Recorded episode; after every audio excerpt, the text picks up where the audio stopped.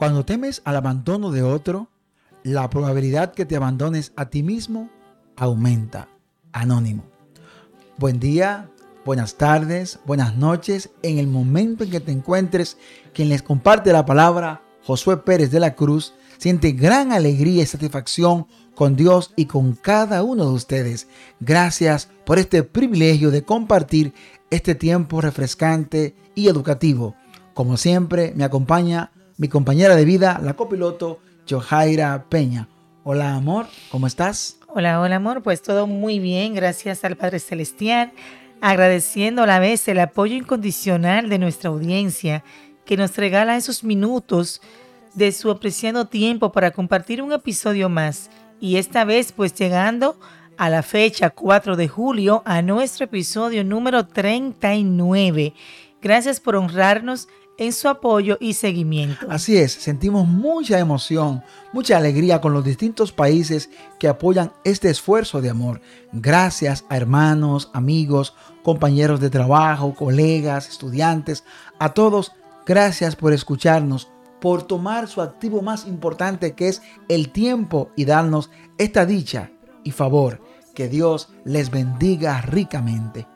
Y no está de más reiterarle que ustedes son el motor que nos empujan a seguir adelante cada día, pues después de las fuerzas que nos da nuestro Creador.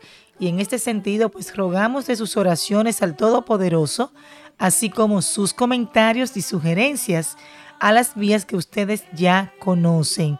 Pero no están de más jamás volver a recordar. Estas son Proyecto Meraki 22 en Instagram, Proyecto Meraki en Facebook, también les recordamos nuestro número de WhatsApp, el cual es 809-756-4335. También les recordamos que estamos en varias plataformas de podcast, tales como Anchor, Spotify, Google y otras plataformas colocadas en nuestro link.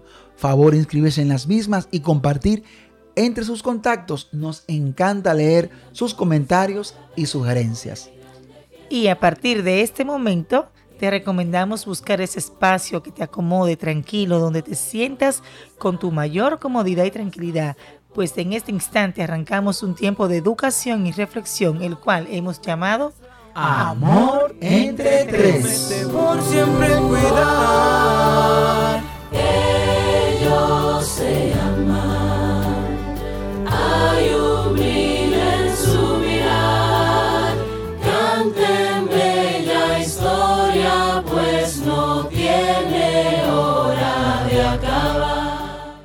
En esta ocasión queremos retomar en esta temporada el espacio de compartir con otros amigos y hermanos profesionales, los cuales también hacen un gran aporte con sus conocimientos, tanto a los oyentes de este espacio familiar como a la sociedad en general. Queremos compartir con otras personas temas diversos, hacer una pausa a las secciones que hemos estado compartiendo en las últimas semanas y escuchar otras voces, de manera tal que podamos fortalecer y ampliar nuestros conocimientos. Hoy tenemos un tema súper interesante y poco tocado en nuestra sociedad. ¿Has oído hablar, amor, sobre la llamada codependencia emocional? Sí, así es, amor. De hecho, es un tema que yo diría que está muy de boga, aún sea poco tratado, como tú comentaste. ¿Sabes que de hecho hoy me pasó un dato muy curioso? Y, me llevó a pensar precisamente en este tema. Pues estaba en un supermercado aquí en la ciudad y una joven se me acercó. Eh, cosas, no diría coincidencia, sino diosidencia, ¿verdad? Se acercó y me, me hizo una pregunta y de hecho la pregunta tenía que ver precisamente con esto. Eh, no se le puso un nombre un apellido, pero cuando ella empezó a comentarme sobre que estaba pasando un momento difícil, una relación de alguien que ya se sentía pues violentada, emocionalmente, yo dije, wow, la chica tiene un tema pues con una codependencia en una relación tóxica, podríamos decir así. Pero ¿qué te parece que para este tema tan interesante que tenemos en el día de hoy, en este proceso, una invitada muy especial, una hermana, amiga y colaboradora de lo que es nuestro equipo Meraki? Eh, te voy a dejar el honor de, presentarla. Creo que está en toda la capacidad de abogar más este tema, de ampliarnos. Sí, nuestra hermana, Dios ¿verdad? le ha dado esa capacidad y está explotando sus talentos. Qué interesante cuando nos podemos preparar y combinar el conocimiento profesional sin obviar ese conocimiento que hemos aprendido en la palabra. Así que la invitada de esta noche es Mirla Maciel Matos y vamos a leer su hoja de vida. Mirna es casada hace seis años con el señor Natanael Domínguez, madre de dos niñas, una de cinco y una de seis meses. Es decir, que hace poco que se convirtió en, segunda, en la segunda etapa de, de ser madre. Ella es psicóloga clínica, hace cinco años que ejerce, es terapeuta de pareja hace tres. Así que con mucha alegría, con mucho gozo, recibimos a una amiga, una compañera, una colaboradora fiel con nosotros. Totalmente. Ella forma parte de Meraki porque siempre está ahí para apoyarnos en las actividades y de verdad que es un honor tenerte. Mira, Dios te bendiga. ¿Cómo estás? Estoy muy bien, Josué, Johaira, muy encantada de estar invitada a su podcast, que me encanta. Así que estar de este lado ahora me encanta. qué bueno tenerte con nosotros. Qué bueno, qué bueno. Bienvenida, Maciel. La verdad que sí. Déjame rectificar algo para que Maciel, eh, el niño, no sea, ¿verdad? Que me, ponga la soga al cuello después. Maciel tiene una niña y un niño de seis meses, un muñeco. Ah, Yo no quiero que ese muñeco vaya creciendo y me ponga la soga al cuello. Todo el respeto para ese caballero de la casa. Así es, muy importante. Distinguir el, sexo. claro que sí, claro que sí. Mi querida Maciel, el tiempo es totalmente oro, como decimos acá, ¿verdad? Que sí, hay que agarrarlo rápido. Así que arranquemos con la importante sección de preguntas para retroalimentar pues nuestra audiencia. Y me gustaría empezar pues que nos ayude definiendo, Maciel, ¿qué es la codependencia? Bueno, cuando se habla de codependencia, estamos hablando de una actitud eh, obsesiva eh, en control de otras personas y de relaciones. No necesariamente tiene que ser una pareja eh, emocional, también puede ser con amigos, con familiares, y normalmente esto viene fruto de la propia inseguridad. Tú mencionabas un término ahorita, que es lo que está ahora mismo en boga, es decir, ay, pero qué tóxica. Estoy en una relación tóxica, tú sí eres tóxica. Lo hemos cualquierizado, pero realmente tiene un significado muy importante y sería una definición de lo que es la codependencia. Ok, así que la palabra clave ahí es la inseguridad, Maciel, ¿verdad? Se sientes inseguro y como que tú vas a depender del otro. Esa es la, sería más o menos en palabras llanas. Exacto. Ok. ¿Y cómo saber cuándo una persona está siendo codependiente del otro? Bueno, normalmente la persona que siente o que padece la codependencia no lo puede identificar a menos que reciba ayuda de afuera, porque como viene de su propia inseguridad, lo que siente es que, simplemente está demostrándole amor a la otra persona, que simplemente está sintiéndose eh, en amor con la otra persona, pero la otra persona sí puede ver señales. Em, una persona que siempre está interesada en saber en dónde tú estás, qué estás haciendo.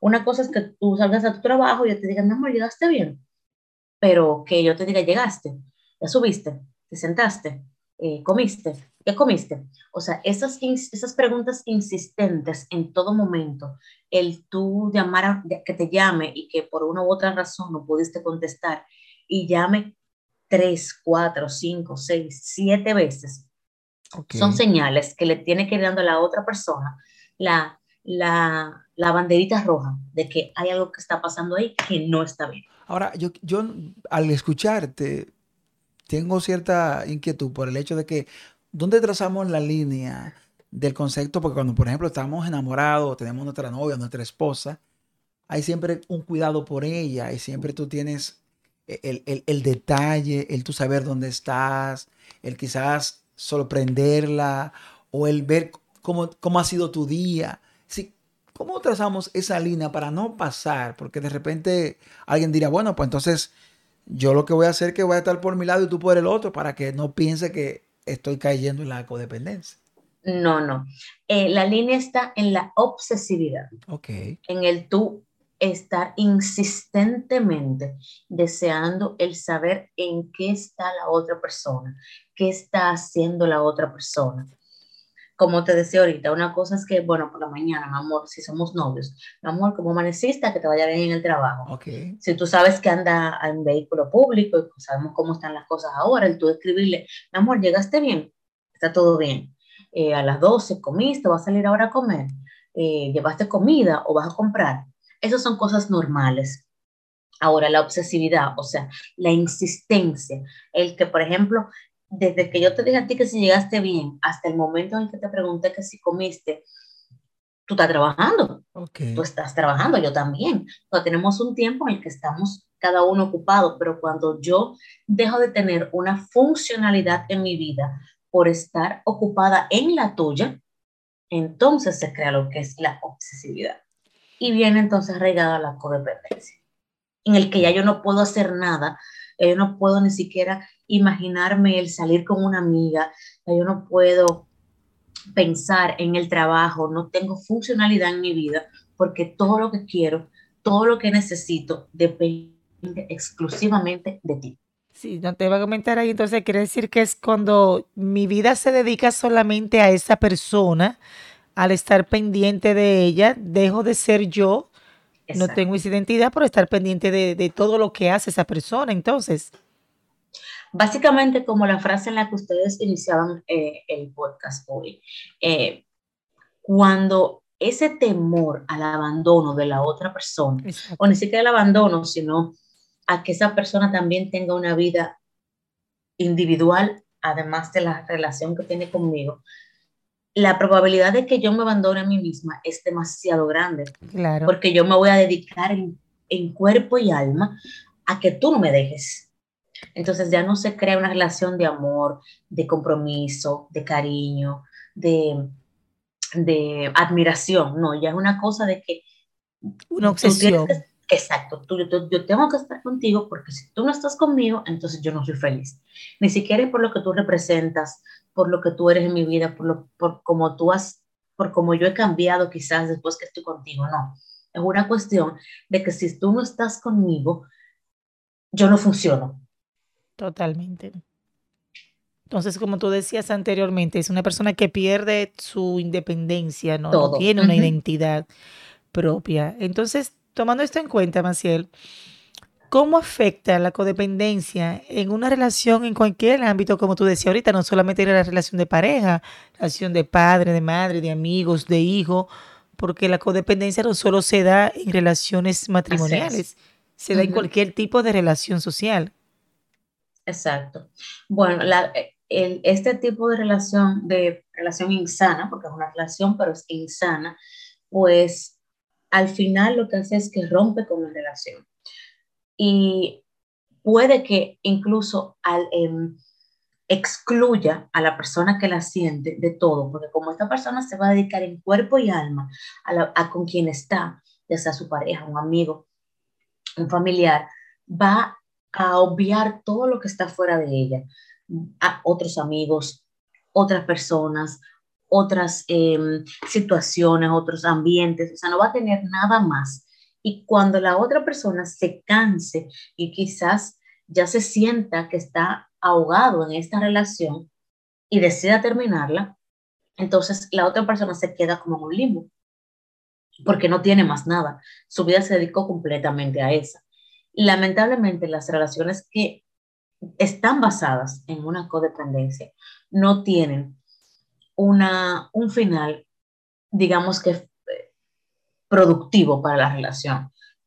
Terminan en, en, en rupturas porque es que se afecta tanto la autoestima de quien la padece, dedicándose en cuerpo y alma a la otra persona, y se afecta a la otra persona sintiéndose asfixiado, sintiéndose atrapado, sintiéndose incluso asediado y observado, porque muchas veces la codependencia llega a unos ámbitos extremos en el que cuando tú me contestas el teléfono, yo me aparezco donde yo, sé que tú estás, para yo saber que estás ahí, para yo ver en qué estás, por qué no me coges el teléfono, por qué no me contestas la llamada. Entonces, va como escalando de niveles en el que ya cuando llega un punto en el que ya la otra persona no lo puede tolerar, definitivamente la relación se termina.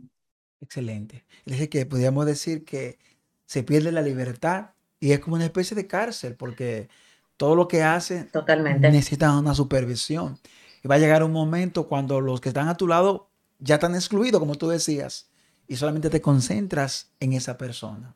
Muy interesante. Tú sabes que nosotros siempre queremos dejar una parte práctica, porque es posible que algún amigo, algún compañero, algún hermano o hermana esté viviendo esta experiencia. Nos gustaría que nos deje algunas sugerencias prácticas para poder superar la codependencia. ¿Qué se debe hacer? Como en todas las situaciones en la vida, lo importante es poder corregirla a tiempo. Que la, persona que, la, que está sufriéndola se pueda dar cuenta de que eso está pasando, de que ya mi pareja realmente no hay un interés eh, simple por mí, sino que ya se está convirtiendo en algo un poco más obsesivo. Entonces, poner un alto, sentarse con esa persona, mira, vamos a hablar, ¿qué está pasando? Si te estás sintiendo de alguna forma em, menos, cómo te estás sintiendo, qué está pasando, o sea, que podamos em, corregir a tiempo antes de que llegue a niveles muy más altos, extremos.